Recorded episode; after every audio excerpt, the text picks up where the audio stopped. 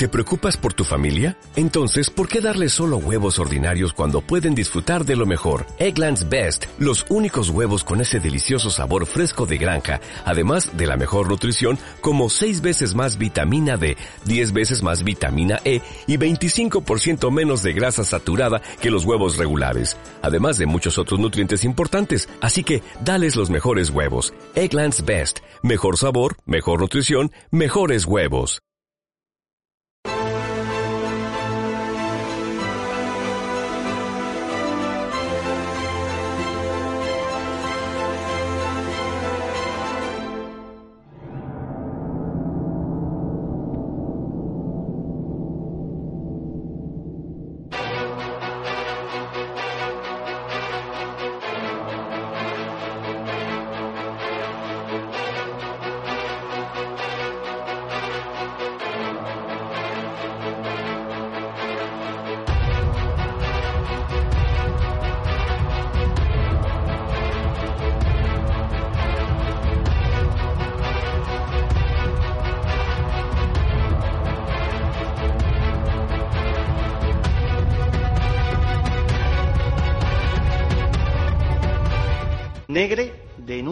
Que usted, como director general, es quien veta periodistas andaluces que son referentes del constitucionalismo. En breve informaremos de cómo se dan los contratos ahí. Curioso que eximen de toda responsabilidad a Sancajo y Mariló Montero.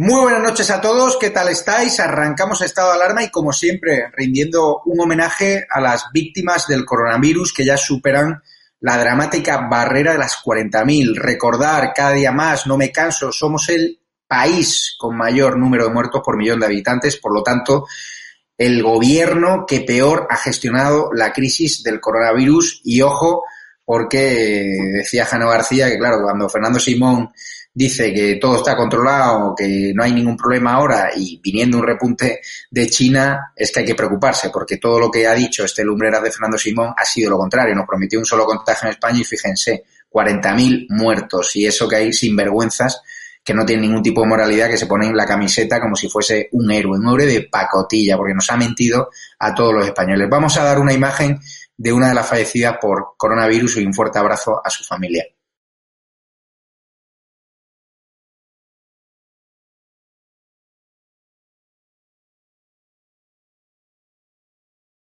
Esa buena mujer que han visto en imagen es Arcelina Álvarez, que falleció el 1 de abril de 2020, natural de Villayuste, de León. Le gustaba coser y cocinar, así como contarles historias a su hija. Mi más sincero pésame a su familia, como a todas las familias de esas 40.000 víctimas por coronavirus, que son más, pero este gobierno está maquillando esas cifras, como bien sabéis, y nosotros de estado de alarma lo denunciaremos día a día. Hoy comentaremos con Isabel San Sebastián, con Inocencio Arias, con Carlos Dávila y con el eurodiputado de Ciudadanos, eh, Jordi Cañas, toda la sesión del control al Congreso de los Diputados, cómo ha actuado la oposición frente a este gobierno de la mentira, frente a este gobierno de la traición. Veremos una nueva misa, una nueva homilía del curita Pablo Iglesias, que acusa al PP de crispar. Sí, Pablo Iglesias, que acusa al PP de crispar el que lideraba esos scratches contra Rosa Díez, el que mandaba a sus perros de presas a acosar a Soraya de Santa María, a acosar a Cristina Cifuentes y que ahora tiene su caso plón de Galapagar, ese que dijo que nunca iba a usar porque no se iba a mudar de Vallecas, pues completamente blindado, cerrado al público esa calle y provocando que los municipios de alrededor pues hayan visto cómo han descendido el número de agentes. Claro, si tiene todos los agentes de la zona en su casa, más de 40 guardias civiles, pues fíjense ustedes. Hoy vamos a hablar de otro repaso que le ha dado Cayetana Álvarez de Toledo también en el Congreso de los Diputados, a Carmen Calvo. Yo soy cada día más fan de Cayetana Álvarez de Toledo, la tenéis que querer mucho más en el PP, porque hay muchos espectadores de esta alarma y ya están pidiendo su trasvase a Vox. Vamos a hablar también de Santiago Abascal, que le ha dado un repasito a Pedro Sánchez y le ha recordado lo que a mí me costó la cabeza en el mundo, que no salimos más fuerte que esa publicidad de Moncloa que han comprado muchos medios es engañosa. No salimos más fuerte con 40.000 muertos, ni con 8 millones de empleados, ni con colas del hambre, ni con una crisis turística que ayer vimos a los líderes del sector cantándole las 40 a Pedro Sánchez. Vamos a hablar también, vamos a tener una entrevista en exclusiva a esta persona, Ignacio Gil Lázaro, diputado de Vox, que hoy le ha cantado las 40 a Marlasca. Y claro, Marlasca tiene que estar preocupado. ¿Por qué? Porque el Supremo registra la primera querella contra Marlasca por intentar abortar la investigación judicial del 8M. Por esas presiones al jefe de la Guardia Civil de Madrid, Pérez de los Cobos, que fue finalmente purgado porque no quiso hacer la ilegalidad que le pedía Marlasca, ¿no? De pasarles un informe que se estaba mm, cocinando bajo secreto de sumario y obviamente una investigación judicial que salpicaba al gobierno. Vamos a hablar también cómo los proetarras siguen teniendo barra libre. Las víctimas del terrorismo, como sabéis, no están teniendo libertad de movimiento, como no la tengo yo, como no la tiene usted, pero en cambio los proletarras de Bildu, pues hemos sabido que Interior les ha dejado eh, saltarse el estado de alarma para visitar a etarras en la cárcel de Jaén. Yo no me cansaré de decir que estamos en un país donde los proletarras y los golpistas y los verdugos y a veces incluso algunos delincuentes muy conocidos tienen más derechos que las propias víctimas. Y eso es así. Estamos en un Estado de Derecho demasiado garantista con los delincuentes, con los terroristas, con los golpistas, y es una auténtica vergüenza. Hablaremos también de si ese rebrote en China puede llegar a España. Como decía, Fernando Simón dice que con total normalidad, la gente está yendo a la playa, se están reabriendo discotecas,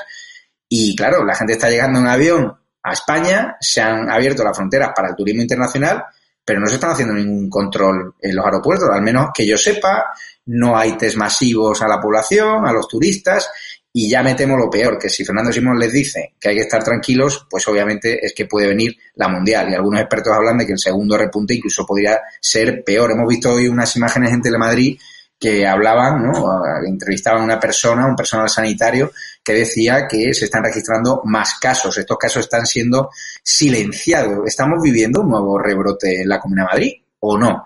Vamos a ver también una noticia que a mí me preocupa, que es que Pablo Iglesias accederá a secretos del CNI que según la ley le están vetados. Es decir, este chavista va a tener acceso a secretos de Estado que a mí, sinceramente, me preocupa, porque ya sabemos cómo le gusta cortar la libertad de prensa, vigilar nuestros movimientos, y ahora que está incluso en el punto de mira de un juez por haber tenido en su poder un móvil con fotos íntimas de su asesora, ojo, a ver si acaba en, altas instituciones judiciales, y, y Pablo Iglesias, que acabó que empezó siendo una víctima del caso Dina, pues acaba, puede acabar siendo incluso imputado. Vamos a hablar también de un tema que no lo habrán contado en la televisión, que es que condenan a cuatro años de cárcel a un exconcejal del PSOE por abusos sexuales a una compañera. El Me del PSOE, como lo he denominado yo. ¿Habéis visto alguna manifestación feminista? ¿Habéis visto algún telediario hablando de este asunto? Pues no. Si hubiese sido del PP, la que se habría liado. Ya tendría Ferreras allí, cámaras y 24 horas non-stop. Así que vamos a hablar porque tenemos un programa cargadito de temas y no se lo pierdan. Dentro vídeo y no se acuerden, no, vamos, tienen que recordar que tienen que apoyarnos a través de Patreon, a través de nuestra comunidad de YouTube. Les necesitamos para sobrevivir, para subsistir. Somos pocos. Necesitamos profesionalizar la estructura. Necesitamos convertir estado de alarma en la alternativa a la sexta. Depende de ti, depende de tu fidelidad al canal de YouTube, depende de tu boca a boca y también depende ya de que si tienes una pequeña oportunidad de hacer una pequeña aportación económica, la hagas, porque no te vas a repetir. Este canal cada vez es más necesario, sobre todo cuando hemos visto como medios aparentemente constitucionalistas están siendo comprados literalmente por el gobierno a cambio de esa publicidad institucional que ha, que movilizado este gobierno de 100 millones de euros y lo está haciendo para estigmatizar estado de alarma. Tenemos a Risto Mejide señalando a nuestros inversores, señalando a nuestros anunciantes. Es un sinvergüenza, además con un programa que tiene varios millones de euros de presupuesto y que en impresiones pues tiene una audiencia ya parecida. Así que Risto, sujétate que vamos a por ti desde la palabra, desde la verdad, y no es una amenaza, es una realidad. Vamos a utilizar la verdad y la palabra para desmontar tu todo en mentira, porque ese juicio, ese tribunal ético que te han montado ahí, el primero que tendría que pedir perdón por haber metido ahí un paciente por coronavirus y haber dicho que aquí no pasaba nada y que había que abrazarse, eres tú, Risto Mejide. No tienen ni ética, no tienen ni moral, y la verdad que me compadezco de ti, porque estás utilizando todo un programa para estigmatizarnos, todo un programa para machacarme a mí o a Eduardo Inda o a Keki Minuisa y lo que estás haciendo es dispararnos en popularidad. Tú que sabes de publicidad, te agradezco encarecidamente que nos hayas hecho esta campaña de publicidad gratuita porque ninguno de tus ataques me duele, me hacen ser más fuerte y reafirmarme en mis valores, en mi compromiso con la verdad. Así que Risto, sigue dándonos que yo voy a ir a por ti con la verdad, insisto, con la honestidad y vamos a desmontarte, porque dentro de unos años probablemente el que tenga un programa una gran cadena de televisión sea yo y tú tendrás que estar aquí, en la Zodia, que es un canal de YouTube, porque te habremos desmontado. Porque eres, bajo mi punto de vista, una persona que no tiene ni moral, ni ética, ni ningún tipo de escrúpulos. Que siempre ha remado con el viento a favor, que ahora atacas al gobierno porque sabes que la opinión pública está en contra del gobierno. Pero bien que frivolizaste con el coronavirus y no has pedido perdón. Y eso es de tener una jeta muy dura y de no tener vergüenza. Así que empezamos y dentro vídeo.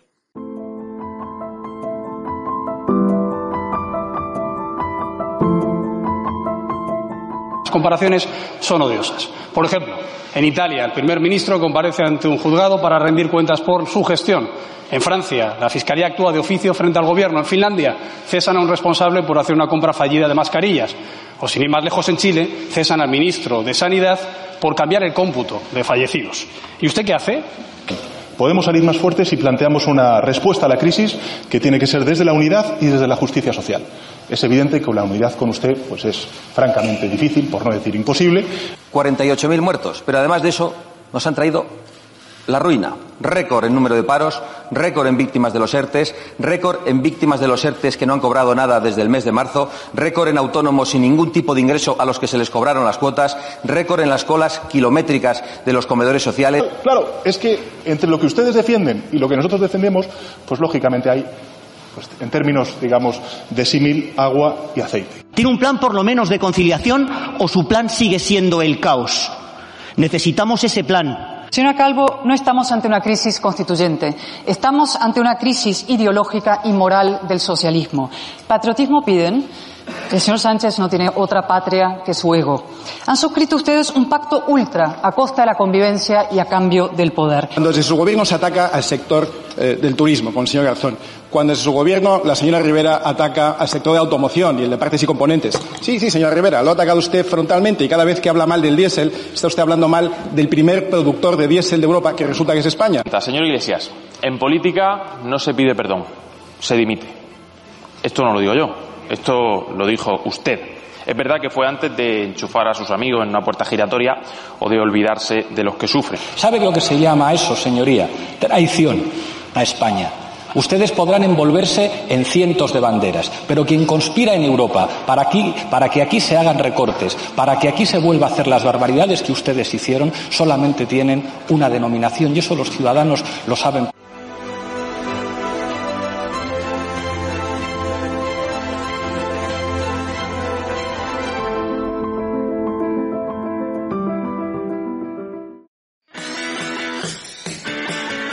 Ustedes, con el cese ilegal del coronel Pérez de los Cobos, han iniciado el asalto a la Guardia Civil como lo hicieron antes con otras instituciones del Estado, en ese afán por dinamitar el Estado de Derecho y la separación de poderes como paso previo a liquidar la Constitución, abolir la monarquía e imponer un cambio de régimen, que es la crisis constituyente que la semana pasada anunció aquí el ministro de Justicia.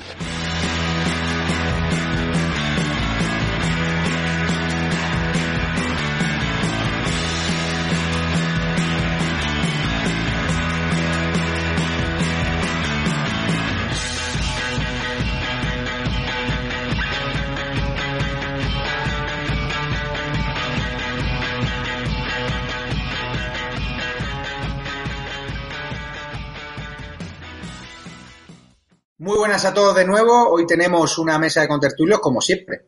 La verdad, una mesa de contertulios que envidian incluso algunos conocidos programas de televisión con Isabel San Sebastián, columnista del gran diario ABC. ¿Qué tal, Isabel? Buenas. Encantada de estar aquí otro día más. Tenemos a Jordi Cañas en, en el Parlamento Europeo, eurodiputado de Ciudadanos. ¿Qué tal se encuentra, Jordi? Muy bien, Javier. Eh, no sé si envidiado por otras formaciones políticas, pero bueno, espero que haciendo bien mi trabajo. Bien, bien, un placer como siempre estar con vosotros. Y el ex embajador de España ante la ONU y ex secretario de Estado de Cooperación, Inocencio Arias, que está en un pueblo muy bonito, ¿no? Porque veo un cuadro que acabas de comprar. ¿Qué pueblo es? Bueno, el cuadro no, no lo acabo de comprar, es el pueblo en el que estoy. Se llama Vélez Blanco y es el pueblo de mi madre y del que me considero porque he vivido aquí 60 años, aunque he nacido en otro. Muy bien. Voy a empezar por Isabel San Sebastián. No sé si has seguido la sesión de control del Congreso que hemos retransmitido nosotros en directo en el canal de YouTube Estado de Alarma. Todos los miércoles tendrán la actualidad del Congreso aquí en directo en Estado de Alarma. Yo he visto una oposición que sigue en esa escala de contundencia contra el gobierno de Pedro Sánchez. ¿Y cuál es tu balance? Y aparte, si vas a escribir sobre ello en, la columna de ABC. Bueno, escribo parcialmente sobre ello en la columna de ABC. Escribo, escribo sobre un trilero que se llama Pedro Sánchez y que es el presidente del gobierno.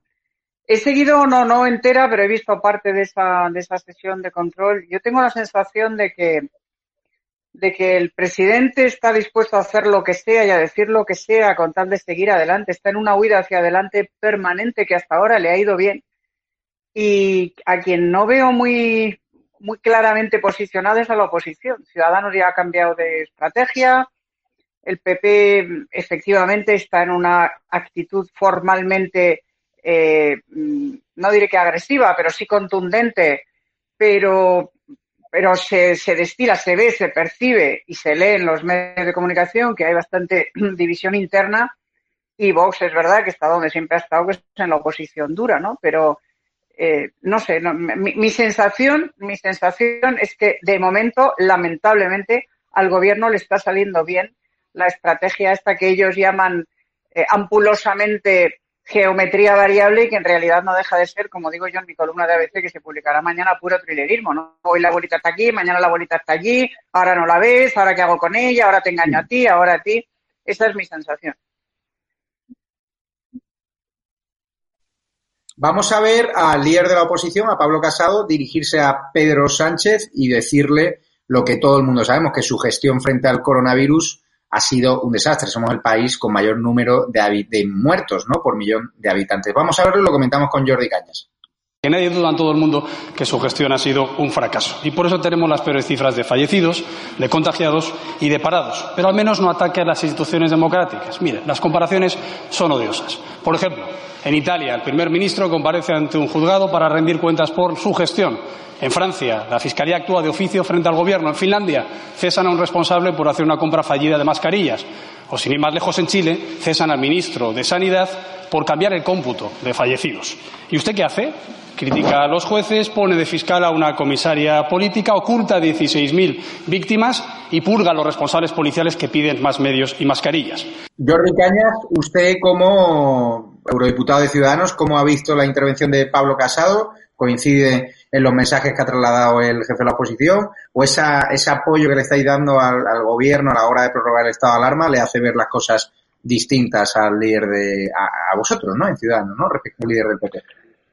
Bueno, yo en general yo te puedo hacer una valoración de lo que me parece la intervención de Pablo Casado. Pues eh, la primera parte ya la conocemos, nada que no sea nada que no sea cierto, es verdad. Los datos que ha dado son, son casi todos eh, reales y todos coincidimos en que la gestión de la pandemia ha sido muy mala o, muy mejorable. Yo diría que muy mala. Muy mejorable sería ser un poco bondadoso, ¿no?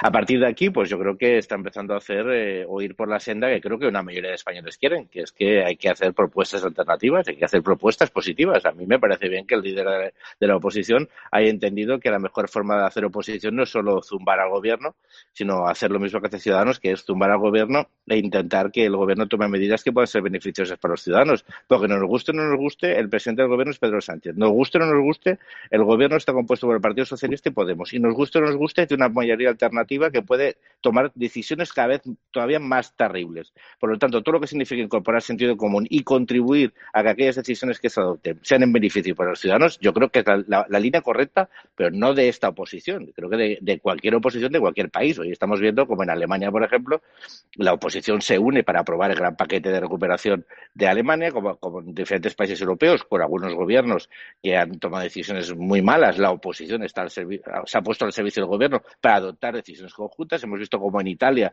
pues está habiendo un debate que empieza a ser muy constructivo a la hora de proponer salidas a, la, esta crisis. Y yo, sinceramente, creo que los españoles lo que quieren es que los políticos, además de eh, significar que se ha hecho mal, que evidentemente es una función de la oposición, la de la crítica al gobierno, hagan su trabajo y propongan medidas para intentar salir reforzados de esta crisis. ¿no? Yo creo que en ese sentido, la segunda parte de la intervención de Pablo Casado me parece que va en la línea que Ciudadanos ha decidido adoptar y que creo que es la correcta.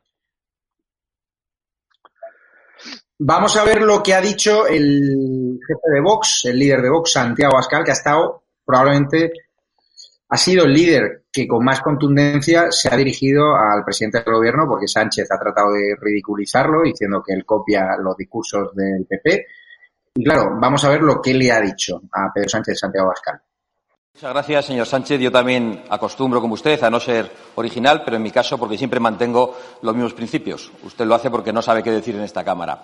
Evidentemente no podemos salir más fuertes mientras usted y el señor Iglesias permanezcan en el Gobierno, porque ustedes solo nos han traído ruina, solo nos han traído división a los españoles y atropello a las instituciones democráticas de los españoles.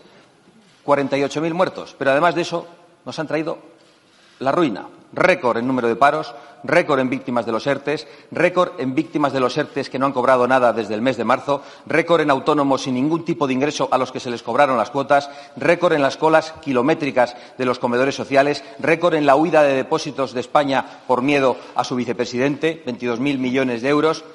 Y hay un récord que no lo constato, pero lo pronostico. Récord en el efecto llamada a la inmigración ilegal por la renta mínima que ustedes han aprobado. Inocencio Arias, supongo que lo que ha dicho Santiago Bascal, usted lo suscribe al 100%, se refiere a esa campaña vomitiva de publicidad engañosa institucional del gobierno que ha copado muchas portadas, muchos medios digitales del salimos más fuerte.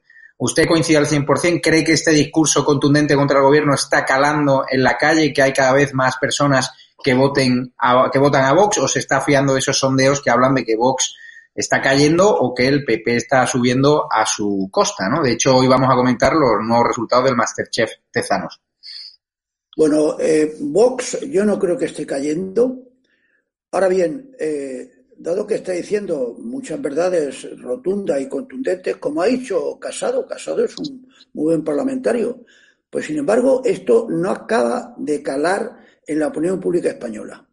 Eh, es cierto que ese eslogan del gobierno de que salíamos más fuertes es una estupidez absoluta, supina, da vergüenza oírla. Porque ¿quién ha salido más fuerte? El sistema sanitario, las personas que han perdido un familiar, la economía española, eh, los artistas que no pueden actuar. Eh, ¿Quién ha salido más fuerte? No ha salido absolutamente nadie más fuerte.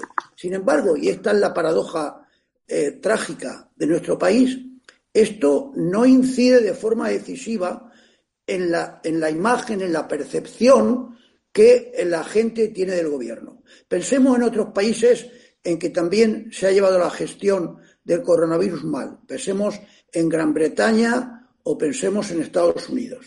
Bueno, España tiene, si sumamos verdaderamente los muertos, tendría con Bélgica el récord mundial de fallecidos por un millón de habitantes. Si lo sumamos de verdad, no de cachondeo como lo hace el gobierno.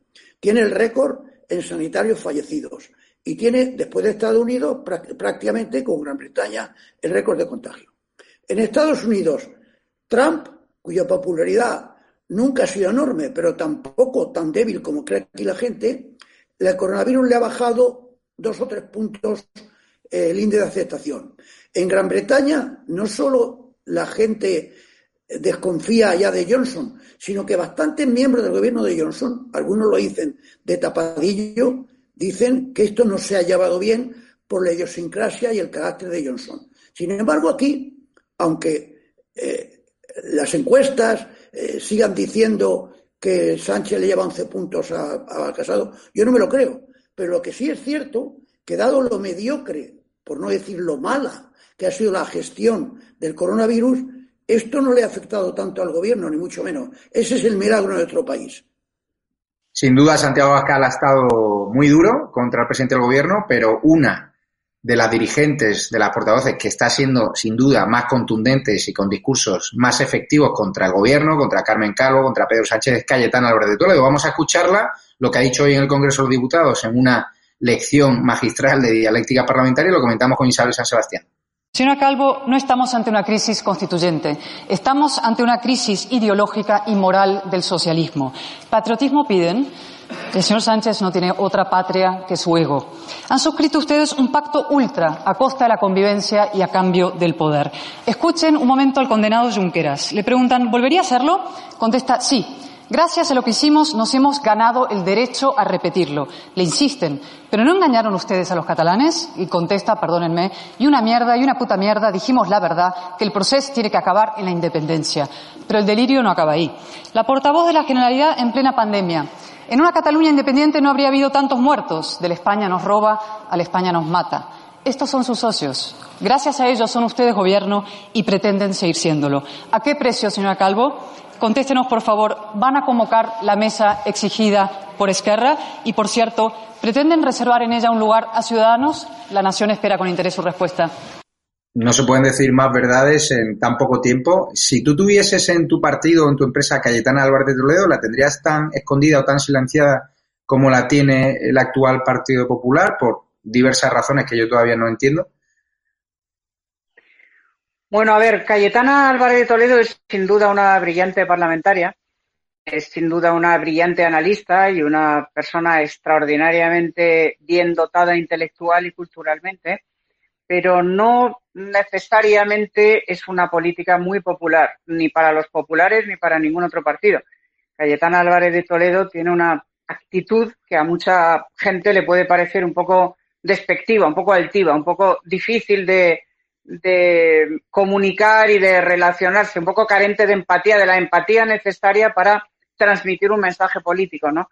Luego es un personaje, mm, bueno, es un personaje ambivalente. Eh, evidentemente dice verdades como puños, pero yo no sé hasta qué punto el, al público, al gran público, al, electorado en su conjunto le llegan esos mensajes, ¿no? No lo sé. Eh, me, me, me resulta, me lo he planteado muchas veces y no encuentro una respuesta muy clara. En todo caso, yo quiero eh, comentar dos cosas que han dicho mis eh, contertulios. El gran problema, Jordi, de proponer alternativas y de, y de pactar o negociar algo con Pedro Sánchez es que el señor Pedro Sánchez no tiene palabra. Es un mentiroso compulsivo. De Pedro Sánchez no te puedes fiar en ningún momento y para nada, porque ha engañado a todo el mundo todo el tiempo. Y de momento, lo que es curioso es que le sale. Le sale engañar a todo el mundo todo el tiempo. Y ahí sigue.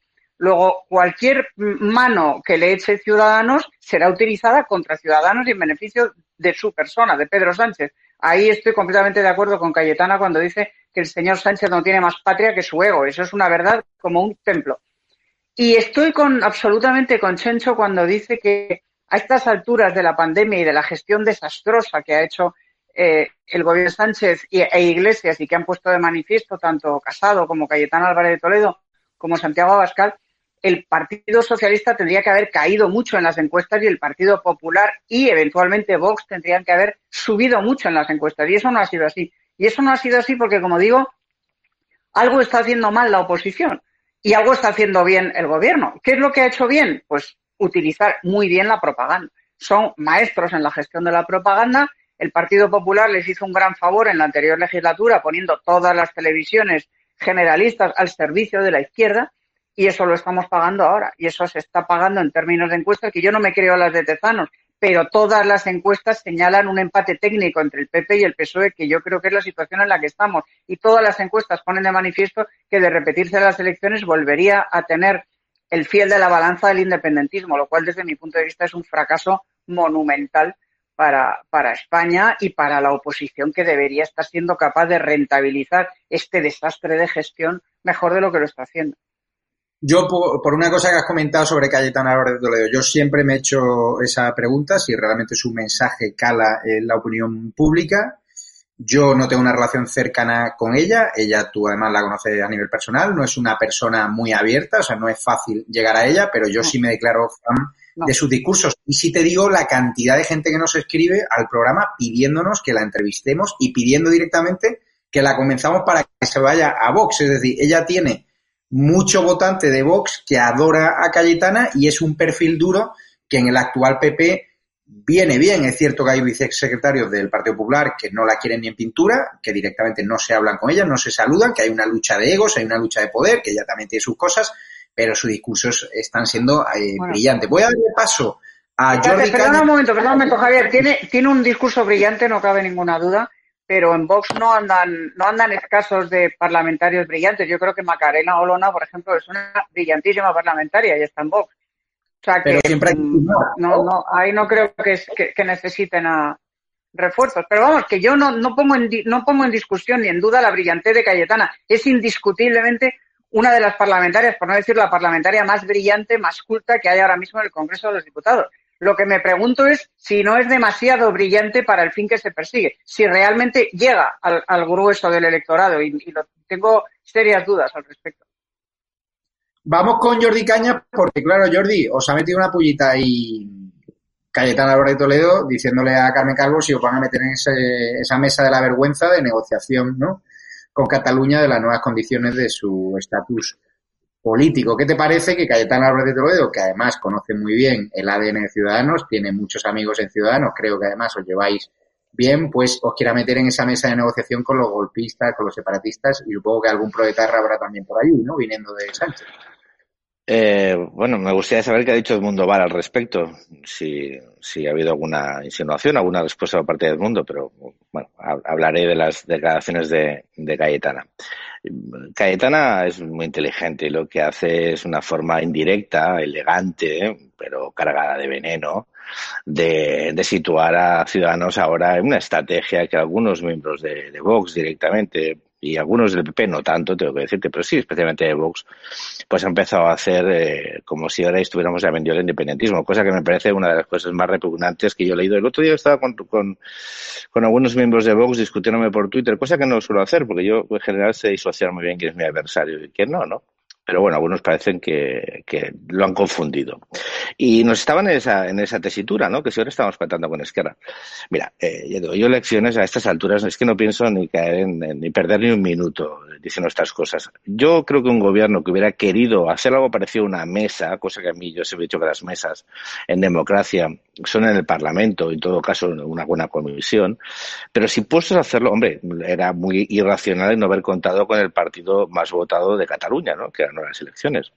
Pero evidentemente esto no es una mesa de resolución de ningún conflicto. Primero, porque el conflicto solo tiene los separatistas y segundo, porque la voluntad que había era de entender que quién es el portavoz de Cataluña realmente los separatistas, de aquellos que hemos ganado las elecciones, que no ha sido ni el PP ni el Vox, quiero recordarlo, ¿eh? porque a veces se le olvida uno que, que desde el año 2006 a uno ya, ya batiendo cobre y no necesitamos que nadie nos diga cómo tratar a los separatistas. Lo sabemos muy bien, lo hemos sufrido. Eh, por lo tanto, ya te digo que si alguien quiere hacer ironías con eso, creo que se equivoca. Um, Eh, se equivoca y lo lamento mucho, pero yo a Cayetana le tengo, aparte de un aprecio personal muy grande, eh, yo sí la conozco personalmente, le tengo un grandísimo respeto eh, y creo que cualquier partido podría sentirse y se debe sentir muy orgulloso de tener una persona con una capacidad de análisis y de posicionamiento político eh, tan, tan fundado eh, y tan acertado como el de Cayetana. A partir de ahí, yo siempre digo, oye, yo no sé, eh, los, los perfiles políticos los deciden los partidos y nosotros podemos contar con seguramente que ahora mismo es el mejor portavoz, porque mira, yo he sido portavoz muchos años y ir a la contra siempre es muy fácil. O sea, decir lo que, lo que se hace mal está chupado. Sobre todo cuando hay alguien que siempre es infalible en el error. Aquí el tema está en cuando uno tiene que ser portavoz y tiene que ser capaz de, de, de portavocear algo más, ¿no? Que una crítica. Y cuando tú decías, los españoles no entienden lo que hace la oposición. Yo creo que los españoles lo que no entienden es qué está haciendo la oposición, sí, no lo entienden. Porque entrar en el juego de Pedro Sánchez, eh, eso es, sinceramente, eh, solo refuerza a Pedro Sánchez. Y quien no lo vea, más allá del, del, Masterchef, de, supongo que comentaremos después de, de Tezanos, quien no vea eso, eh, yo creo que se equivoca. Donde no se encuentra cómodo Pedro Sánchez, más allá de que sea un tipo muy adaptable y muy voluble, donde no se encuentra cómodo es en el, en el discurso menos crispado. Ahí se encuentra un poco más débil. Porque hay una cosa, lo que sí que evalúan los ciudadanos cuando alguien dice una cosa y hace la contraria. Pero para hacer eso, si solo criticas, pues, ya te digo, es muy efectivo, pero no sé si es útil.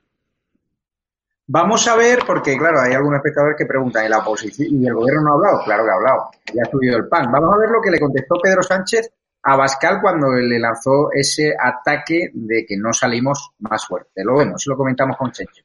Fíjese, podemos salir más fuertes, claro que sí. Podemos salir más fuertes si planteamos una respuesta a la crisis que tiene que ser desde la unidad y desde la justicia social. Es evidente que la unidad con usted pues es francamente difícil, por no decir imposible. Ahí están los resultados de las votaciones. ¿Y qué decir de la justicia social, señora Bascal? Si ustedes han sido el único grupo que no ha votado a favor del ingreso mínimo vital. Con lo cual, señoría, Lamento no ser original, pero evidentemente creo que podemos salir más fuertes con unidad y justicia social, que es lo que está haciendo este Gobierno. Podemos salir más fuertes si damos una respuesta positiva, sostenible, inclusiva a esta crisis. Es lo que está haciendo el Gobierno de España. Está planteando una transformación de nuestra economía. Está planteando una transformación, por ejemplo, en el ámbito del cambio climático. Ya sé que a ustedes, en fin, esto de la ciencia les importa tres pimientos. Pero la ciencia dice que existe una emergencia climática a la cual hay que dar una respuesta. También hay que apostar por la ciencia, hay que apostar por la I de I, hay que apostar por el fortalecimiento del estado del bienestar y, por tanto, habrá que plantear una revisión de nuestro sistema fiscal, tal y como ha planteado el Gobierno. Inocencio Eury, usted que ha visto a muchos políticos. Un segundo, le, voy a preguntar y, ahora habla usted. Vamos a ver. Un, segundo, Inocencio, le, voy, le pregunto yo y contesta. Usted que ha visto a muchos políticos en liza, ayer vimos como en el Senado Pedro Sánchez y Javier Maroto del PP coqueteaban y ondeaban una especie de bandera blanca, es decir, hablaban ya de un posible entendimiento. Hoy, como ha visto el presidente del gobierno, hoy la postura de Pablo Casado mm, no ha dejado lugar a dudas. Entendimiento con el PP por ahora no es posible. ¿Usted cree que el PP está jugando a dos bandas? Por un lado juega el poli bueno de Maroto y por otro lado al poli malo de Cayetana y de Pablo Casado. ¿Y cómo ha visto hoy al presidente del gobierno? ¿Le ve refortalecido? ¿Le ve que se cree que va a aguantar la legislatura o le ve completamente amortizado y ya en la hora de descuento, no en el tiempo de descuento? No, no, Pedro Sánchez no está amortizado, no está amortizado y la legislatura probablemente la aguante. Eh, en su intervención que hemos visto ahora, y lo que hemos visto en la tele, está como siempre mediocre, es el rey del tópico, del buenismo, eh, con frecuencia te piensas que ni él mismo se cree lo que está diciendo, que dice frases hechas eh, bonitas, pero como he dicho antes, esto no acaba de calar. Ya tiene una, una frase muy, muy curiosa, pero en él no, que dice que con usted no es posible la unión. Y entonces con Vox no es, imposible la unión para levantar a España. Pero con Bildu sí es posible. Con los separatistas catalanes sí es posible. Con los que quieren romper España, con ellos sí es posible dialogar, sentarse en una mesa de diálogo. Y con Vox, porque es un partido de derecha, no es posible hablar con él. Pero lo curioso, repito lo que te decía antes, es que esto no acaba de calar. Es decir, ¿cómo un presidente del gobierno puede sentarse y sonreírse y hacer rumaco con gente que son herederos de los que mataron en el País Vasco a 800 y pico personas? Y con los que quieren no romper a España dentro de una generación, la quieren romper pasado mañana. Entonces, esto lo hace eh, una cosa sorprendente que la gente no se cae de percatar. Y voy a decir algo sobre Cayetana, a la que conozco porque he hablado con ella eh, dos veces, una vez que la invité para venir al siglo XXI y en otra ocasión. Eh, yo creo que es una excelente parlamentaria, una señora culta, que habla claro, que todo el mundo la entiende y que sería un despilfarro que en el PP, donde a veces no gusta por su forma de ser o porque efectivamente, como decía Isabel, es demasiado brillante, sería una barbaridad que se desprendieran de ella. Sería un despilfarro total. Sería como cuando el Real Madrid soltó a Redondo, una, una tontería supina, soltar a esta señora. Ahora mismo lo que ha dicho, lo que, lo que le ha leído, lo que le ha leído a Pedro Sánchez, ella de forma clara, como he dicho, coherente, ¿qué español constitucionalista no lo aprueba? Sea del PP, sea del PSOE, o sea de Ciudadanos, o sea del partido, del partido que sea. Pero el partido del gobierno está en otra cosa, está en otra cosa, está en aliarse con los independentistas y darse el pico con ellos. Y vuelvo a lo que comentábamos Sevilla y yo sobre el tema de que son maestros en la propaganda. Efectivamente lo son, y termino con esto. Este, este PSOE domina mejor la propaganda que el PP o que cualquier otro partido normalmente. Ahora bien, no es solo eso, es que además hay una franja bastante numerosa de españoles la gente que se sitúa en el centro del electorado y que fluctúa no a otro, que considera nefasto, funesto, demoníaco votar a un partido como Vox y a veces incluso votar al PP. Y sin embargo considera normal que, que Podemos sea un partido democrático, que no sé por qué Podemos es democrático y Vox, y Vox no. Y luego, por otra parte, que el presidente del gobierno se meta en la cama con los independientes. Vamos a avanzar. Eh, Inocencio, le voy a preguntar a Isabel San Sebastián, porque claro, ya ha vuelto a entonar su misa, su homilía Pablo Iglesias, que apostaba porque había que no solidarizarse con los guardias civiles apaleados en Alsasua y está acusando a Teodoro García Egea, al Partido Popular, a Vox, de crispar, claro, el que ha blanqueado el terrorismo, el que su amigo Sotegui y el que ha echado siempre gasolina y el que ha liderado esos scratches contra Cifuentes, por ejemplo, a través de sus perros de presa o contra Rosalíez. Vamos a ver lo que ha dicho, lo comentamos con Isabel San Sebastián. Fíjese, señoría, tengo la sensación de que la provocación constante, el berrinche, la mala educación, responde a una realidad muy triste en nuestro país y que es un problema para la democracia, y es que ustedes no aceptan perder. Ustedes creen en la democracia española si gobiernan ustedes. Si no gobiernan ustedes, son capaces de cualquier cosa con tal de tratar de recuperar el poder que entienden que les corresponde por derecho divino. Y, señoría, permita que le diga una cosa. Hay algo muy importante de lo que se está discutiendo ahora para el futuro de España y se está discutiendo en Europa. Y resulta que nos tenemos que enterar que ustedes están colaborando con sus amigos de la extrema derecha holandesa, austríaca y danesa para que las autoridades europeas traten de condicionar la ayuda a España para hacer recortes a los servicios públicos. ¿Sabe lo que se llama eso, señoría? Traición a España. Ustedes podrán envolverse en cientos de banderas, pero quien conspira en Europa para, que aquí se hagan recortes, para que aquí se vuelva a hacer las barbaridades que ustedes hicieron, solamente tienen una denominación y eso los ciudadanos lo saben perfectamente. Reconozcan ustedes los procedimientos democráticos, sean una oposición digna, hagan ustedes propuestas, dejen de provocar, dejen de insultar, dejen de crispar. Si lo hacen, tendrán la mano tendida de este Gobierno. ¿Y saber qué le ha parecido la misa de miércoles del curita Pablo Iglesias? Me parece que se entiende perfectamente por qué a Pedro Sánchez le producía pesadillas la posibilidad de que este individuo estuviera dentro del gobierno. Lo que pasa es que él mismo le abrió la puerta grande, le hizo nada más y nada menos que vicepresidente. Este individuo es, es un peligro, es un peligro para cualquier país y para cualquier democracia. Este individuo no cree en la democracia si no es con un sentido puramente finalista, es decir, para colarse en ella, para colarse en el sistema a través de esa puerta y destruirlo desde dentro. Este individuo quiere derrocar la monarquía, quiere derribar el sistema constitucional que nos dimos a nosotros mismos en el 78 y quiere implantar su régimen. Este individuo sabe que la única forma que tiene Podemos de eh, mantenerse y de crecer dentro de un sistema democrático es empobreciendo a la ciudadanía, empobreciéndola hasta hacerla dependiente de la cartilla de racionamiento, de la paga del subsidio, y eso es exactamente lo que quiere para España. Quiere empobrecer la economía española y hacer que un número altísimo de españoles dependa de la cartilla de racionamiento del subsidio que de la paguita que le quiera dar este gobierno. Y exactamente en eso está. Y es verdad que hay dos caminos en las ayudas europeas. Hay un camino de eh, fondos eh, indiscriminados, de dinero a las puertas para que los gobiernos hagan con ellos lo que quieran, y hay otro camino de fondos finalistas, es decir, de fondos condicionados a programas concretos que deben presentar los, los eh, gobiernos y que debe apoyar la Unión Europea para dar esos fondos. ¿En qué está el Partido Popular Europeo? Y creo que Ciudadanos también, creo, nos lo puede concretar Jordi. En ese camino, en el camino de los proyectos que presenten los gobiernos, proyectos finalistas sensatos que sean beneficiosos para el conjunto de la ciudadanía y que reciban financiación europea. ¿Qué es lo que quiere Pablo Iglesias? Pablo Iglesias quiere que Europa, los países ricos de Europa nos den dinero para que él haga con ese dinero lo que quiera, es decir, utilizarlo para comprar votos. Ni más ni menos. Esa es exactamente la cuestión.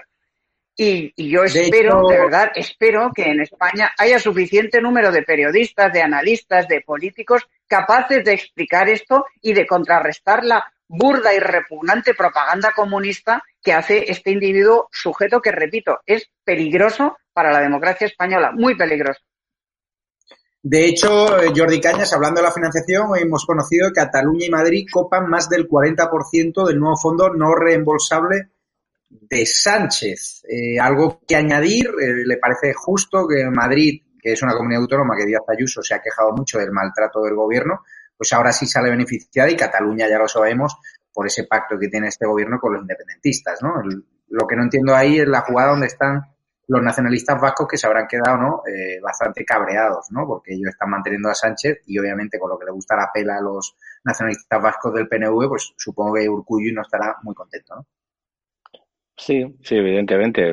También hay que ver cuál es el peso específico que tiene tanto Cataluña como, como Madrid en el conjunto de la economía española y a qué van destinados esos fondos, ¿no? Yo, si quieres, lo enlazo con lo que estabas comentando con, con Isabel. El, el, debate importante es el debate de cuál, cuál va a ser el importe de los fondos que pueden venir desde Europa y en qué se van a gastar. Eh, Pablo Iglesias sabe muy bien de lo que habla y por eso miente él está confundiendo con algunas estrategias que tiene el Partido Pro Europeo, que, no quiere que, el, que Nadia Calviño, por ejemplo, pues pueda liderar el Eurogrupo, con lo que son algo que yo creo que todos queremos. Oye, las condiciones yo, yo quiero que si la Unión Europea pone, pone dinero, es decir, el conjunto europeo pone dinero para que España pueda realizar inversiones, se garantice que esas inversiones eh, se ejecutan en aquello propuesto. Me explico. Yo no quiero que nunca más el dinero que venga de Europa se gaste en prostitutas, en drogas, en comprar eh, votos, en subvencionar mariscadas, en despreciar millones de euros que tienen que ir destinados a la formación de desempleados eh, que se gasten en, y se desvíen para, para enriquecimiento de unos pocos o para corrupción de un partido. O sea, yo eso no lo quiero. Y, lo que quiero es que haya una fiscalización lógica de que los proyectos que se plantean, que tienen que ser proyectos en inversión, en recuperación, para recuperar el empleo, para invertir en nuestro país, para aumentar, para dotar de buenas infraestructuras al conjunto de los ciudadanos, para eliminar las brechas eh, que, que nos marcan como sociedad y como territorios dentro de nuestro país, ese dinero se gaste en lo que no se debe. Entonces yo creo que a nadie, a nadie, ¿verdad que si uno pide un dinero para comprarse un coche y el banco le pregunta, ¿usted se comprado un coche? Y dice, no, es que me lo he gastado en, en, mariscadas. De verdad, pero ¿usted qué hace? Y otra cosa es lo que yo no estaremos, y Ciudadanos no apoyará jamás, será que eso sea a cambio de que se recorte en sanidad y educación, porque ya hemos visto qué coste tiene. Recortan en sanidad y educación, como hicieron tantos gobiernos, ¿eh? desde que desde la crisis de 2008-2009, eso tiene un coste altísimo al final para los derechos de los ciudadanos. Y simplemente para finalizar, para finalizar quiero recordar una cosa. Pactar con los nacionalistas, desgraciadamente, ha sido la, costumbre que ha caracterizado a todos los gobiernos de España desde la transición. A todos. Y todos a cambio de romper el principio de unidad y de igualdad de los derechos de los ciudadanos. Lo digo porque algunos tienen la memoria frágil. Yo no. Tengo otras cosas. Pero la memoria tengo la mar de bien. Vamos a escuchar la puntilla de Carlos Dávila, el periodista que ha seguido de forma muy intensa la sesión del Congreso. Hemos retransmitido hoy en estado de alarma, como cada miércoles han podido ustedes comprobar. La escuchamos y comentamos. Confieso mi perplejidad, mi preocupación y también si se produce mi horror, porque pregunto y he preguntado, ¿está Sánchez pactando por debajo de la mesa con Casado? En estos días se lanzan desde una parte y otra mensajes tan significativos como preocupantes. Por una parte, Sánchez tiende la mano a Casado siempre y cuando éste termine con la bronca parlamentaria de todas las semanas. Por otra parte, Casado le responde que vuelve a ofrecerle sus pactos, de los cuales dos son muy importantes. El Cajal, para evitar nuevos rebrotes y para tratarlos adecuadamente, nuevos rebrotes, naturalmente, del maldito virus. Y el choque económico, plan de choque económico y social, contando con las autonomías para, por ejemplo, evitar la subida de impuestos. No espero, espero que no haya más, que no haya pactos explícitos y que no llegamos a una concordia entre dos partidos que evidentemente de esta forma, en este momento, ahora no se pueden entender. Esto no es si tú me dices ven, lo dejo todo, ni muchísimo menos. A lo que parece, por alguna parte, me cuentan que Sánchez contaría con el apoyo de Casado para los presupuestos si, se, si él se comportara de una forma decente y digna, cosa que es imposible, y a continuación convocara elecciones. Yo no me creo este, porque Sánchez quiere permanecer en la Moncloa durante todos los tres años y pico que le quedan. Quizá los empresarios y quizá también la corona, desde luego la Unión Europea, están empujando en la dirección de los pactos. Por tanto, me encuentro perplejo. Insisto, ¿hay un pacto o no lo hay? ¿Hay un pacto por debajo o no lo hay? ¿Hay alguna idea de que se pueda concordar un acuerdo, un acuerdo entre dos partidos que ahora están en las antípodas? Me dicen que no, pero a veces las apariencias no engañan. Pues vamos a seguir avanzando en temas y hoy, claro, el Masterchef Tezanos ha vuelto a ofrecer un menú que no hay quien se lo crea. Yo creo que no se lo cree ni Iván Redondo, con el cual no tiene una buena relación y por eso Iván Redondo ha tenido que contratar otros sondeos al margen de este CIS que está haciendo un daño terrible, eh, Tezanos, a su credibilidad, a su reputación. Que un militante socialista utilice el CIS para inflar al PSOE, incluso durante la crisis de la pandemia que ha afectado a muchos gobiernos y que obviamente a este gobierno está afectando también, solo hay que salir a la calle para hacer la encuesta a la calle para entender que hay muchos votantes del PSOE que en la vida ya votarían a este gobierno que ha lanzado a las calles a mujeres anteponiendo los intereses ideológicos a su salud, pues obviamente aquí hay un coste electoral. Hoy el CIS, prepárense, porque es que, claro, la gestión de la pandemia fortalece al PSOE y a Ciudadanos y castiga a PP y Vox. No sé qué le parece, Inocencio Arias, este CIS que encumbra a los dos nuevos socios en lo que es la prórroga del estado de alarma o esta nueva normalidad que es PSOE y Ciudadanos y da un toque de atención a PP y Vox, que son los que están teniendo el discurso más contundente contra el, gobierno. Bueno, lo he, dicho antes, lo he dicho antes.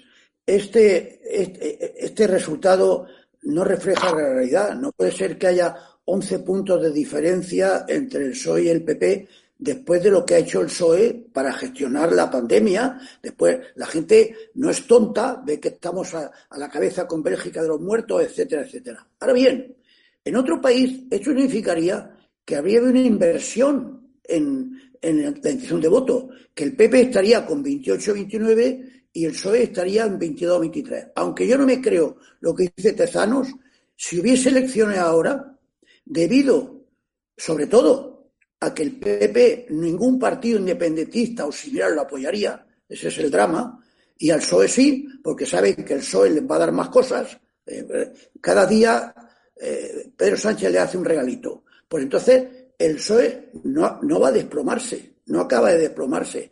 En tanto en cuanto se quede delante del PP, y hoy por hoy no habría la diferencia de Tezano, pero estaría delante, algo delante, lo va a apoyar el PNV, lo van a apoyar todas las mareas, lo van a apoyar los independentistas catalanes, porque los independentistas catalanes saben que dentro de 15 días Sánchez se sienta con ellos a discutir lo que sea, aunque diga que no. Y el PP o Vox o Ciudadanos no se sentarían. Perfecto. Isabel, ¿a ti que te gusta la alta gastronomía? O sea, ¿tú recuerdas algún jeta que haya hecho, que haya cocinado más que este Tezanos? A mí me gusta la ficción, yo escribo novelas, pero vamos, en mis novelas no me atrevería a deformar la realidad como, como hace Tezanos con el CIS. Es que una de las cosas que me sorprende a mí es la capacidad que tiene este gobierno para hacer que la ciudadanía se trague lo intragable. Y una de las cosas intragables que, nos están embuchando son las encuestas del CIS. Porque las pagamos nosotros, hay que recordarlo cada vez que hablemos del CIS. Esto lo pagamos nosotros y además lo pagamos muy bien. El señor Tezano se embolsa unos 100.000 euros por hacer esta, estas porquerías ah, beneficiosas para el PSOE. O sea, esto es una engañifa, esto es completamente imposible. Además, ha cambiado de sistema 27 veces. En fin, esto es una tomadura de pelo que nos sale muy cara y que pagamos a escoteros españoles. Dicho esto, lo que señalan la mayoría de las encuestas independientes, de las encuestas fiables, es que hay un empate técnico entre el PP y el PSOE, a costa de que eh, Podemos ha bajado y ha beneficiado al PSOE, eh, Vox está más o menos quieto, está más o menos congelado en el resultado que obtuvo en las elecciones y Ciudadanos puede subir un poquito, puede bajar un poquito, pero es prácticamente irrelevante lo que se mueve. Y el PP ha subido, yo creo que a costa de la abstención, básicamente. Pero repito, el fiel de la balanza lo siguen teniendo los independentistas. Y esto es un fracaso. Esto es un fracaso y permite muy poca esperanza en lo que respecta a, a, una legislatura corta. Yo lamentablemente hoy por hoy, aquí en política las cosas cambian muy deprisa, pero yo lamentablemente hoy por hoy creo que Sánchez e Iglesias pueden aguantar toda la legislatura, lo cual es una pésima noticia para España y para los españoles. Pésima.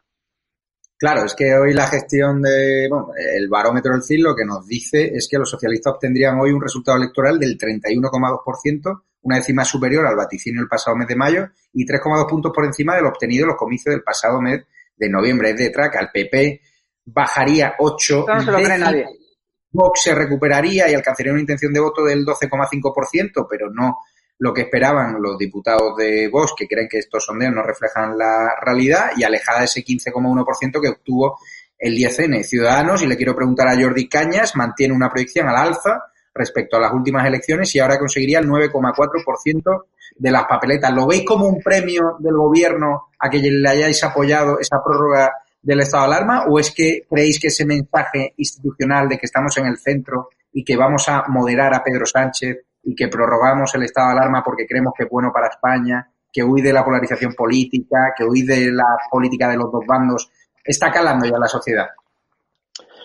Sí, sí, yo creo que es un premio de los ciudadanos, pero no porque lo diga el CIS, sino porque en general, si tenemos que hacer una lectura, no creernos, hacer una lectura en general de las encuestas y la tendencia que marcan, en todas ellas, Ciudadanos está en torno al 10%, del 6, casi 7% que sacó en las últimas elecciones, al 10% que le están dando la mayoría de las encuestas, GAT3. Pues yo creo que Ciudadanos probablemente de, esta cocina es la que menos cocinado está. Yo diría incluso un poco a la baja, eh, para, no, para no acercarnos demasiado a, Podemos, que sí que creo que tiene que estar en, franca retirada. Eh, yo creo que es un, no un premio, sino es una valoración. Yo sigo insistiendo que uno tiene una forma, en general, yo creo que todos tenemos una forma de analizar la realidad eh, muy vinculada a nuestro entorno. Y podemos hacer que podemos llegar a confundir eh, lo que nos rodea con, todo. Y yo creo en general hay, una, hay un cierto hartazgo en la población cuando ve a una parte importante de su clase política que no sale del discurso del enfrentamiento. Repito, eso no, no, no valora positivamente al gobierno, sino al revés. Yo creo que va en su beneficio. O sea, el, el, partido, el Partido Socialista ha hecho del enfrentamiento, de la división, de la polarización, su estrategia de crecimiento y le está funcionando bien. Y yo creo que quien no lo vea, yo no sé si con el 30%, si con el 25%, pero que el Partido Socialista ha hecho de aprovecharse del discurso de la polarización una forma de mantener su intención de voto, eso es evidente. Entonces, jugar a eso o sea, seguir insistiendo que eso es la forma de combatir este gobierno, oye, pues fenomenal. Yo creo que, antes, un día te lo decía, yo creo que nosotros estamos haciendo lo que debemos hacer. Si los demás consideran que es lo que deben hacer, nosotros no miramos los sondeos, yo te lo aseguro.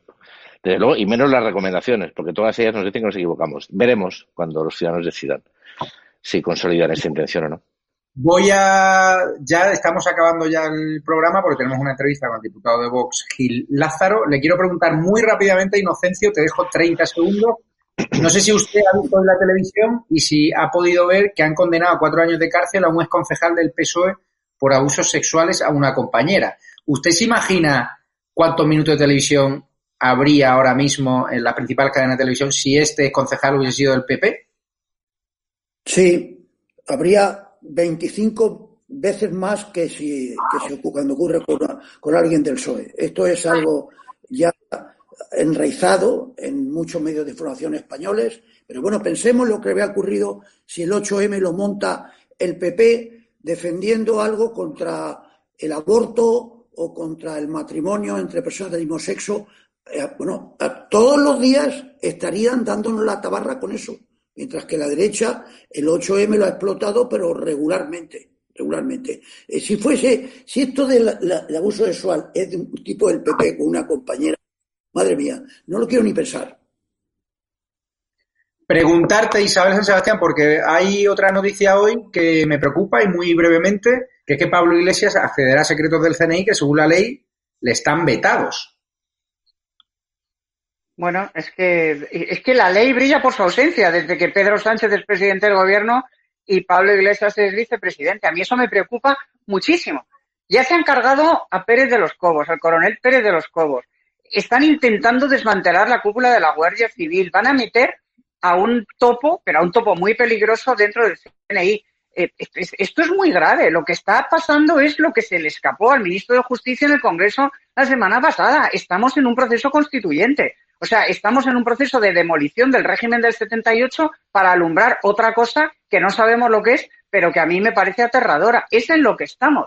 Es exactamente en lo que estamos. Y decirlo no es alimentar la estrategia de la crispación, como dice Jordi. Decirlo es decir la verdad. Lo que pasa es que ahora en España, desde hace ya mucho tiempo, decir la verdad es crispar. Pues no, señor, no es crispar, es decir la verdad. Y hay que decirla, porque somos muy poquitos los que lo decimos. Si hasta nosotros nos callamos en aras de no crispar, pues eh, les, abrimos la puerta de par en par y a Porta Gallola van a entrar en el CNI, en la Constitución y en todo. A Porta Gallola.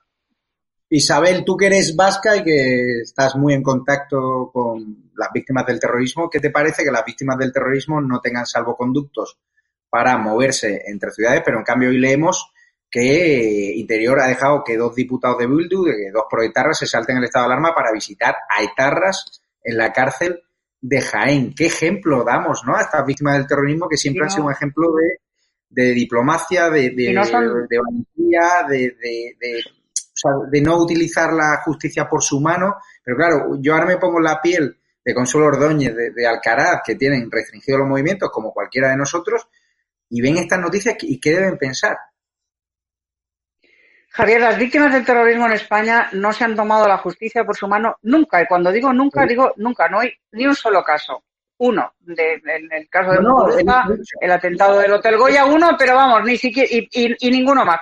¿Qué me parece esto? Me parece repugnante. Y no es el único caso. Ha habido más casos de familiares de presos etarras a quienes se ha autorizado a viajar a ver a su preso mientras millares de españoles veían cómo sus padres, sus abuelos se morían sin poder despedirlos porque estaban confinados en sus casas. Esto es una vergüenza y esto es el precio que paga el gobierno por el apoyo de Bildu al estado de alarma y otros apoyos que serán subterráneos y que no conocemos igual que pagó el precio de la cabeza del coronel Pérez de los Cobos, etcétera, etcétera. Esto son las porquerías que está haciendo el gobierno bajo cuerda, entendiéndose con Bildu y entendiéndose con Esquerra Republicana de Cataluña. Y tender, tenderle manos al gobierno que está haciendo esto es traicionar lo que tú has dicho que no harías nunca, que es estar donde estuvieran los independientes. Y Jordi Caña sabe por qué lo digo. Lo digo porque es exactamente lo que está haciendo Ciudadanos.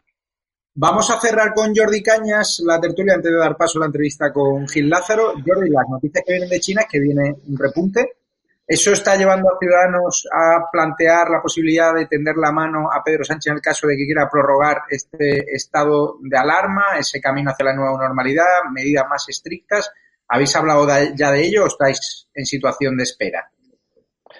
Eh, no, ya, ya, ya comentamos en su momento que era el último estado de alarma que se aprobaba porque la, la, situación ahora mismo ya no requería un estado de alarma. Yo no sé, no tengo la bola de cristal y no sé qué pasará si hubiera un repunte que sea necesario volver a tomar decisiones muy estrictas y que el estado de alarma como figura de nuestro marco legal permite, pues, pues, pues eh, habría que hacerlo. Sí, sí, es que yo, de verdad, y quiero insistir mucho, no quiero hacerme pesado. A mí lo que me parece una traición al pueblo español es primero desconfiar tanto de, su capacidad de, entender y de, valorar los comportamientos de los ciudadanos. El pueblo español no es, no es infantiloide, sabe perfectamente lo que hace, aunque a uno no le guste. Eso para empezar. Y sabe distinguir quién hace algo en beneficio del país y quién hace algo en beneficio de su formación política, de su estrategia, cosa que es muy legítima, pero que a mí en determinadas circunstancias me podía parecer, en el caso que hubiese una situación de, extrema necesidad, una traición al interés general de, España. España es un país que ni Pablo Iglesias ni esta corte de independentistas va a poder, eh, va a poder tumbar jamás. Es un Estado democrático y de derecho muy sólido que ha aguantado golpes de Estado, ha aguantado intentos permanentes, ha aguantado 40 años de terrorismo y no se ha doblegado y no lo va a hacer doblegar Pablo Iglesias ni nadie. Eso yo como español eh, lo que quiero decirle al conjunto de nuestros ciudadanos es que confíen en su país, confíen en la democracia y que Pedro Sánchez pasará algún día a la historia y este país sobrevivirá. Pues le dejo el último titular a Inocencio Arias en 15 segundos y despedimos ya con la entrevista a Gil Lázaro. Nada, seguimos inmersos en el mundo de la mentira, del, del thrillerismo, como decía Isabel, pero me temo que esto va a continuar. Perfecto, Inocencio Arias, perfecto, Isabel San Sebastián, muchísimas gracias. Síganla en sus columnas de ABC, sigan a Jordi Cañas en sus redes sociales y a Inocencio Arias, quien quiera seguirle, que se vaya a ese pueblo precioso en el que se encuentra confinado. Muchísimas gracias a todos y en breve esta entrevista con Ignacio Gil Lázaro, de diputado de Vox, que hoy le ha cantado las 40 a Marlasca por esa purga que ha comentado Isabel San Sebastián en la Guardia Civil. En breves segundos comenzamos.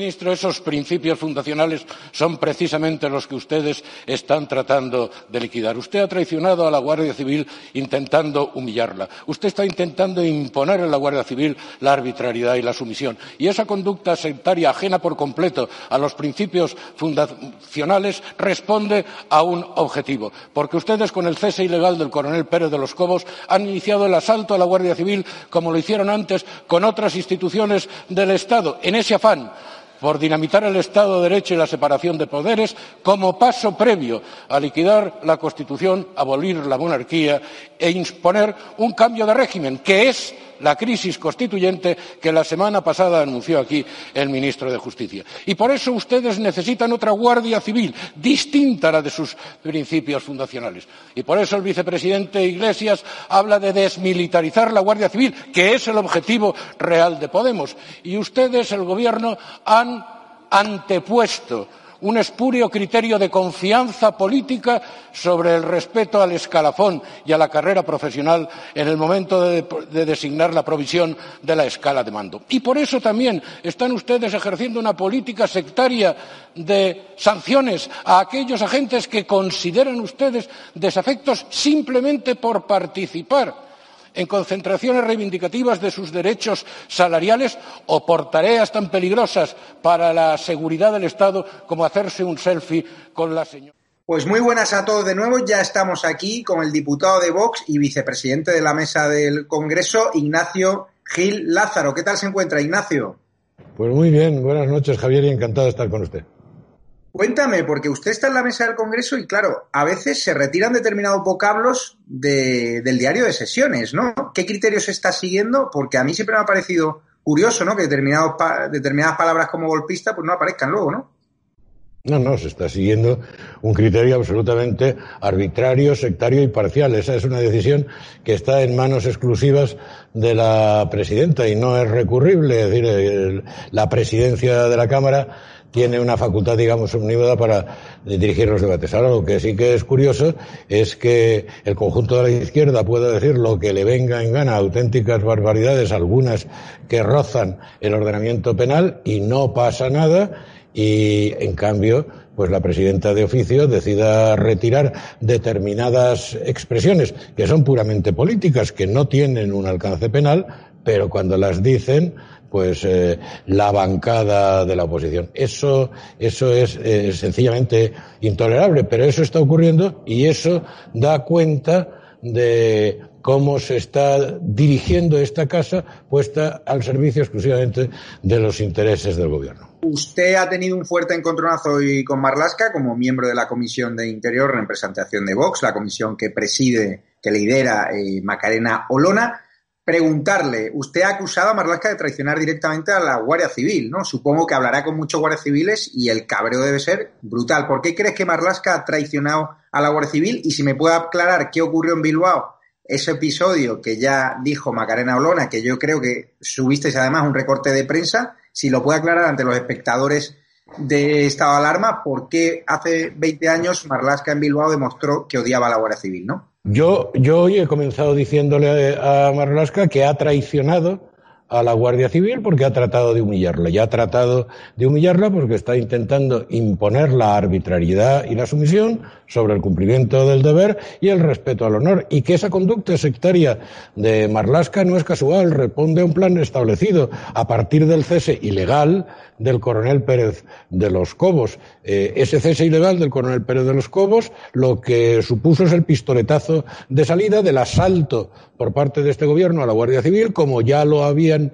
hecho, ya lo han hecho anteriormente con otras instituciones del Estado, con el fin de dinamitar la separación de poderes, dinamitar el Estado de Derecho como paso previo necesario para ir a lo que en el fondo este gobierno pretende, que es liquidar la Constitución, abolir la monarquía e imponer un cambio de régimen. Y en ese contexto, naturalmente, les molesta una Guardia Civil al servicio exclusivo de los españoles y de la ley y desde una perspectiva estricta y plenamente eh, objetiva, independiente de cualquier signo partidista y, y, tratan, quieren hacer de la policía, de la Guardia Civil, una especie de policía política bolivariana, que es lo que sueña el señor Iglesias, por eso habla de desmilitarización, etcétera, etcétera. Y lo de Bilbao, bueno, pues eh, sería muy largo de explicar. En síntesis, en, ante un hecho muy grave en el que un grupo de batasunos trató de linchar a una patrulla de la Erchancha, cuando para defenderse los miembros de esa patrulla no tuvieron más remedio que efectuar disparos al aire, el resultado fue que los imputados por el señor Marlasca fueron, fue el Erchaina que disparó al, al aire simplemente para salvar su vida y toda la colección de energúmenos en aquel momento, eh, en fin, amigos más que los que hoy son amigos y cómplices de ETA se fueron de rositas. Hablando de la Guardia Civil, ¿qué le parece que la presencia de guardias civiles de los municipios de alrededor de Galapagar haya bajado como consecuencia de que Interior ha decidido blindar con un dispositivo que no se recuerda en la historia de nuestra democracia al vicepresidente del gobierno en ese caso plom de Galapagar, donde se cuentan más de 40 efectivos de la Guardia Civil, que muchos de ellos nos escriben al programa completamente abochornados porque no entienden semejante dispositivo para 10-15 personas que están yendo allí a tocar la cacerola, ¿no?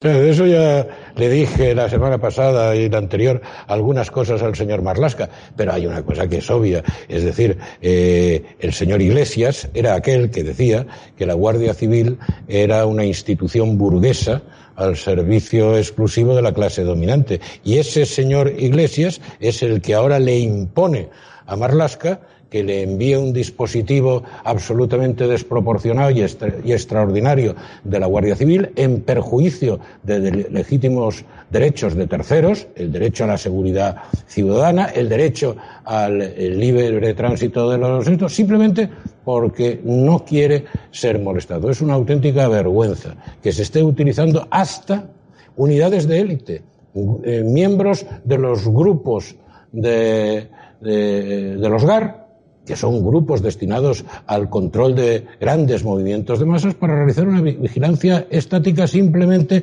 para blindar ese dispositivo. Pero es la expresión clarísima de lo que este gobierno hace y de lo que este gobierno quiere hacer con la Guardia Civil. Porque no olvidemos una cosa, y esa interpretación hay que hacerla también.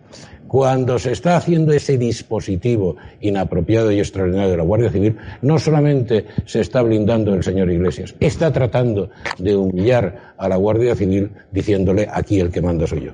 ¿Qué le parece que el señor vicepresidente del gobierno, Pablo Iglesias, este bolivariano, acceda a los secretos oficiales del CNI, en esa comisión, que le tiene, que están vetados por ley, ¿no? Pues es un auténtico despropósito, pero es un auténtico despropósito que va a operar además en detrimento de los intereses generales de la seguridad nacional, porque como ustedes bien comprenderán, pues los servicios occidentales, los servicios miembros de la comunidad de inteligencia internacional no van evidentemente a compartir eh, secretos con quien saben que no es más que en muchos casos, y desde luego lo ha sido en gran parte de su vida, una correvidil, una correa de transmisión del régimen bolivariano y de otros regímenes teocráticos como el iraní. Por tanto, es un despropósito, pero además, sobre ser un despropósito en sí, es una auténtica ofensa a la dignidad nacional y al dolor de los españoles que eso se haga para tratar de darle cobertura eh, legal a través de una disposición adicional del decreto en el que se declaraba el estado de alarma como consecuencia de la pandemia que estábamos sufriendo. Es un auténtico despropósito y es una ofensa a la dignidad del pueblo español. PSOE y Podemos rechazan tramitar la ley anticorrupción de ciudadanos que proponen prohibir los indultos y blindar a los denunciantes. Vosotros apoyabais esa ley, si no recuerdo mal. ¿Qué le parece que estos partidos estén rechazando esta ley que, bajo mi punto de vista, es clave? Ya, lo hemos visto esta tarde, esta tarde mismo en el Pleno del Congreso, el, conjunto de la izquierda ha rechazado la toma en consideración de esa proposición de ley con argumentos absolutamente inconsistentes y leguleyos, porque como muy bien ha señalado Macarena Olona en la intervención en nombre del grupo, cuando estaban diciendo todo ese conjunto de la izquierda no a la toma en consideración de esa proposición de ley, no se lo estaban diciendo a un texto concreto presentado por Ciudadanos, que de haber sido admitido en el trámite, en el procedimiento eh, parlamentario, se puede mejorar a través de vía de enmiendas. Le estaban diciendo no a todas aquellas personas, a todos aquellos españoles que han sufrido una auténtica persecución por haber sido en su momento denunciantes de corrupción. Vosotros no habéis apoyado la comisión de investigación sobre el rey emérito, esta que impulsaba Podemos por estos presuntos cobros de comisiones ilegales por parte del rey emérito. ¿Por qué no lo han, no la han apoyado? Bueno, porque esa comisión es una comisión trampa. Esa comisión no forma parte más que de ese contexto general al que yo aludía al principio de esta entrevista, del plan de eh, quebramiento del Estado de Derecho, quebramiento de la separación de poderes, el avance hacia ese intento de liquidar la Constitución, abolir la monarquía e imponer un cambio de régimen. Es decir, eh, lo que es absolutamente, eh, en fin, mm, espeluznante y denota la situación que en este momento está viviendo España, es que los socios del gobierno y principalmente una parte del gobierno, Podemos, sean los que están planteando esa historia. Es una proposición que atenta directamente contra un principio básico de nuestra Constitución, la inviolabilidad de la figura del jefe del Estado, no por los, no solamente por eh, en el momento en que lo es, sino en el momento en que deja de serlo como consecuencia de situaciones que previamente eh, vivió en su condición de jefe del Estado y por tanto no, no tenía ningún fundamento jurídico. Lo que sí que tenía es una terrible, terrible, terrible trampa para la estabilidad y el futuro de España, que es en definitiva de lo que se trataba por parte de Podemos y toda la colección de bilduetarras, esquerras republicanas, golpistas y demás patrulleras, claro. ¿Qué valoración hacen ustedes de este CIS del Masterchef Tezanos que se ha convertido, al menos para mí, en un plato de muy mal gusto ya, ¿no? Sí, no, ya es un plato de muy mal gusto, es una auténtica tomadura de pelo a los españoles. Lo que pasa es que ya, en fin, ya eh, ese es ya un valor considerado de una tomadura de pelo, un intento de no reflejar opinión, sino de crear opinión, pagado por todos los españoles y por lo visto ya eh, desde la insultante de consideración de estimar que es que los españoles somos tontos y se nos puede engañar como se quiera. Es, es eh, un descrédito monumental para una institución que ha sido una institución científicamente muy importante a lo largo de las últimas décadas, pero que hoy ya es una especie de barracón de feria, claro. Ustedes que tienen víctimas del terrorismo como el señor Alcaraz en su bancada, la bancada de Vox, ¿Cómo ha sentado conocer hoy que Interior ha dado salvoconducto a dos diputados proetarras para visitar a varios etarras en una cárcel de Jaén? Pues bueno, es que esto demuestra lo que está sucediendo. Es decir, este gobierno es rehén de eh, fuerzas políticas que quieren destruir España y de fuerzas políticas que quieren reescribir la historia y de fuerzas políticas que hablan en el hemiciclo de presos y de presas políticas sin que la presidenta del Congreso les obligue a rectificar, a retirar esa expresión o a retirarlas por ellas por mismo y que al mismo tiempo lo que están eh, tratando es de imponerle al gobierno el acercamiento de los presos de ETA, una especie de amnistía encubierta, etc etcétera, etcétera, etcétera. Y lo peor es que ese suceso que usted eh, me narra eh, no es un hecho aislado, es parte de un proceso que se está tratando de llevar secretamente, pero que va a tener consecuencias políticas muy graves en detrimento de algo que España no puede consentir que unos cuantos le arrebaten, que es la dignidad, la justicia, el respeto a la memoria de las víctimas y desde luego que no vengan ahora los asesinos como pretenden reescribir la historia y dar lecciones de democracia. Pues faltaría más. Yo sobre esa cuestión, sobre esa cuestión, si la agenda parlamentaria lo permite, me propongo interpelar al señor Marlasca la semana que viene, pero dependerá de cómo encajan los cupos. Ya sabe usted que esto no es levantarse y decir quiero hablar de esto. Forma para los cupos, a quién le toca, en fin, etcétera, etcétera, etcétera. ¿De qué ve los partidos del Congreso, las sesiones de control, las comisiones, las actividades parlamentarias desde un sitio privilegiado? Usted ve lo que se escribe en las actas, usted ve las intervenciones de cada parlamentario, usted cada día, cuando se levanta, piensa cómo hay diputados golpistas, diputados proletarras que son enemigos de nuestro país, que quieren romper nuestro país, que quieren llenar nuestro país de odio, que están siendo financiados con sus impuestos, con mis impuestos y con el impuesto de todos los españoles. ¿Usted piensa que en un país democrático gente como Rufián no tendría cabida en su hemiciclo? ¿Lo piensa cada día y conocedor de minuto y hora de lo que hace cada uno de los diputados?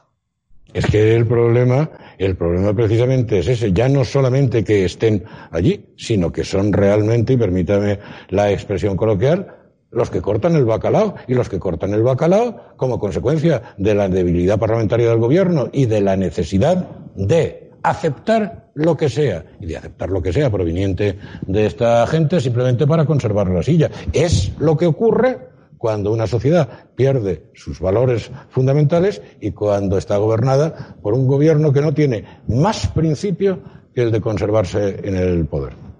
Volviendo al tema Marlasca, ya por acabar, el Supremo sabe que ha registrado la primera querella contra Marlasca por intentar abortar la investigación judicial del 8M, por esa purga política que inició con Pérez de los Cobos. ¿Usted tiene claro que Marlasca debe sentarse en un banquillo por lo que le ha hecho la Guardia Civil?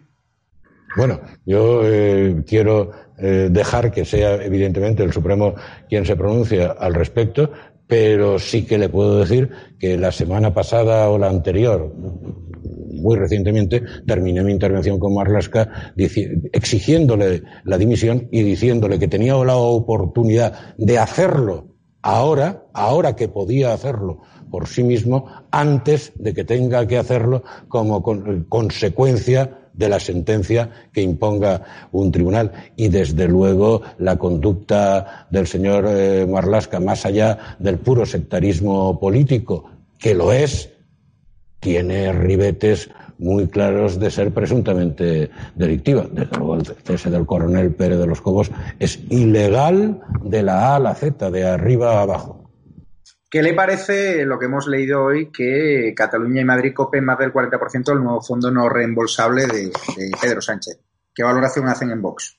Bueno, pues estamos en la, en la de siempre, es decir, eh, el gobierno actúa conforme a lo que considera que en este momento debe ser sus puntos básicos de interés y probablemente el gobierno esté, eh, amén de la situación de Cataluña. Hoy mismo, hoy mismo, esta mañana, la vicepresidenta primera del Gobierno ha anunciado que en el próximo mes de julio se volverán a reunir con la Generalitat catalana para pactar lo que todos sabemos que se pacta en ese fondo, que es la agenda rupturista de España y quizá como el gobierno está en este momento en un intento clarísimo de ver si puede producir una alteración de la situación política en Madrid, barriendo para los intereses de la izquierda y contando a lo mejor con la colaboración de alguna tercera fuerza como es Ciudadanos, lo cual sería absolutamente sorpresiva, pues a lo mejor piensa que también le conviene ya empezar a cuidar esa despensa. Pues muchísimas gracias, vicepresidente de la mesa del Congreso, aunque técnicamente, viendo que Merichel Batet es la presidenta del Congreso, podríamos llamarle vicepresidente del Congreso, los diputados, ¿no? Sí, yo me siento vicepresidente del Congreso de los Diputados. Creo que soy vicepresidente del Congreso de los Diputados de una institución y no de una mesa, porque vicepresidir una mesa o presidir una mesa no tiene ningún sentido. Se vicepresiden o se presiden las instituciones. Pues muchísimas gracias, don Ignacio Gil Lázaro, diputado de Vox y vicepresidente del Congreso. Al menos nosotros en estado de alarma le llamaremos así. Le dejamos ya y a los espectadores de estado de alarma tenemos hoy una entrevista exclusiva a César Vidal desde Miami con Cristina Seguí a las diez y media de la noche. A las doce de la noche vuelve el confirmado Moncloa con el señor Carles Enrique, que trae varias bombas informativas que le recomiendo que escuche Gil Lázaro, porque así lo podrá comentar los pasillos del Congreso, porque atañe a Marlasca y a algún que otro diputado que usted bien conoce. Muchísimas gracias. Bueno, muchísimas gracias, un placer, un placer eh, estar con usted y a su disposición cuando quiera. Está a su casa, un abrazo fuerte. Gracias, igualmente.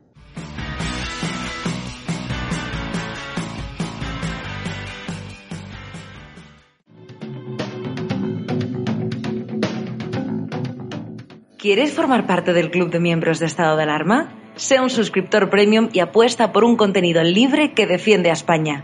Te damos varias opciones. Echa un vistazo a las distintas categorías y dependiendo de la aportación que desees hacer, elige una. Con eso aportarás a que sigamos pudiendo crear este contenido. De parte de todo el equipo de estado de alarma, gracias por tu apoyo.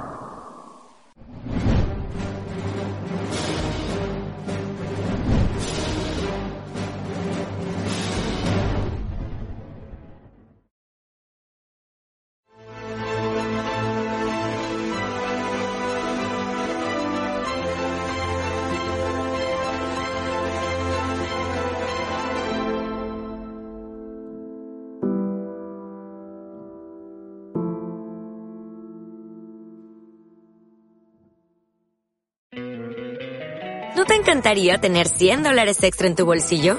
Haz que un experto bilingüe de TurboTax declare tus impuestos para el 31 de marzo y obtén 100 dólares de vuelta al instante. Porque no importa cuáles hayan sido tus logros del año pasado, TurboTax hace que cuenten. Obtén 100 dólares de vuelta y tus impuestos con 100% de precisión. Solo con Intuit TurboTax. Debes declarar para el 31 de marzo. Crédito solo aplicable al costo de la presentación federal con TurboTax Full Service. Oferta sujeta a cambios o cancelación en cualquier momento.